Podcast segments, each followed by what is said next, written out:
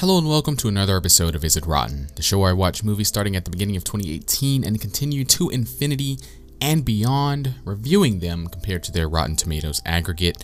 I'm your host, Edward V, and today I'll be discussing Creed 2. Before I get started, I just want to let you guys know the podcast can be found on Apple Podcast, Stitcher, Spotify, Google Play, and a bunch more places. So just search Is It Rotten wherever you listen to your podcasts. You can also follow me on Instagram and Twitter at Is It Rotten Cast. Creed 2 has a runtime of 2 hours and 10 minutes and is rated PG 13. It was directed by Steven Caple Jr.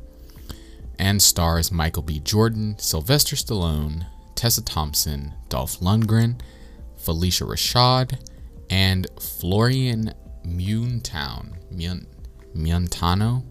Muntano, I believe. I looked it up. I, I have the phonetic pronunciation of the name here, and then I didn't even read it correctly. Anyway, um, the plot summary is under the tutelage of Rocky Balboa, newly crowned heavyweight champion Adonis Creed faces off against Victor Drago, the son of Ivan Drago. The current percentage on Rotten Tomatoes for this movie is an 84% from the critics and an 80% from the viewers. This is your spoiler warning. I'd been waiting all year to get to this movie. I really like boxing movies. Um, so finally watching this movie was just like, oh, yes, thank you. it's hard to review this movie when so much of what happens is in the trailer. Um, Adonis makes a dumb decision to take the fight against everything he has coming for him in his life. Like, how can I explain this? Um, like he has he has things that are about to happen in his life. Well, I guess because it said it in the trailer, you know, he has kid coming and stuff like that. But he still agrees to take this fight against better his better judgment and just it didn't. I mean, you know, the plot has the plot, but I feel like they could have done they could things could have been arranged better um, and gave him a better reason to accept the fight, in my opinion. But whatever. I will say that Michael B. Jordan and Tessa Thompson have really good on-screen chemistry, so that that sold very well to me.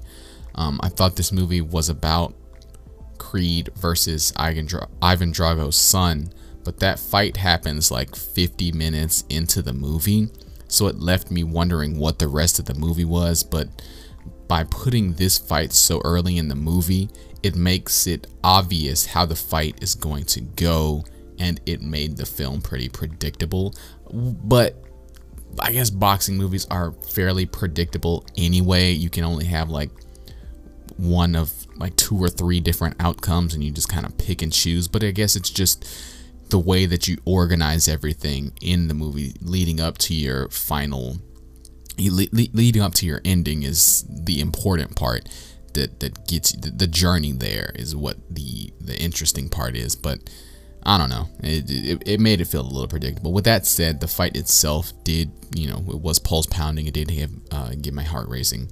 Um, the basic beats of the movie, like I said, are pretty predictable if you watch a lot of boxing movies. Um, and there are some character specific differences, but all in all, it's a good character arc for Adonis, I feel like. Um, the acting is top notch. I still enjoyed the ride, and I thought the final fight was pretty great. Um, so I, I think Ryan Coogler left this movie in good hands. It has a different feel than Creed 1 for sure. Like the fighting, the boxing is different. Um, it's more power power based in this one, but I think they might have done that because he's going up against someone like Ivan Drago's son. I think it's Victor or something like that. Yeah, Victor. Um, so that might be why they changed the fighting a little different in this one, but it was still enjoy enjoyable enough for me, and I don't I don't think it's rotten, and obviously everybody else doesn't think it's rotten either. So there is that. So if you like this episode or like what I'm doing with the podcast in general, feel free to leave a five star review, leave a comment, give some feedback. As always, I've put the link to the Rotten Tomatoes page in the show notes if you want to look into the movie or read some of the critic and user reviews. I hope you'll join me next time when I discuss if Beale Street could talk. I didn't update the doc. I have the wrong movie here. Until then, have a great week, have a happy holiday, and may the force be with you.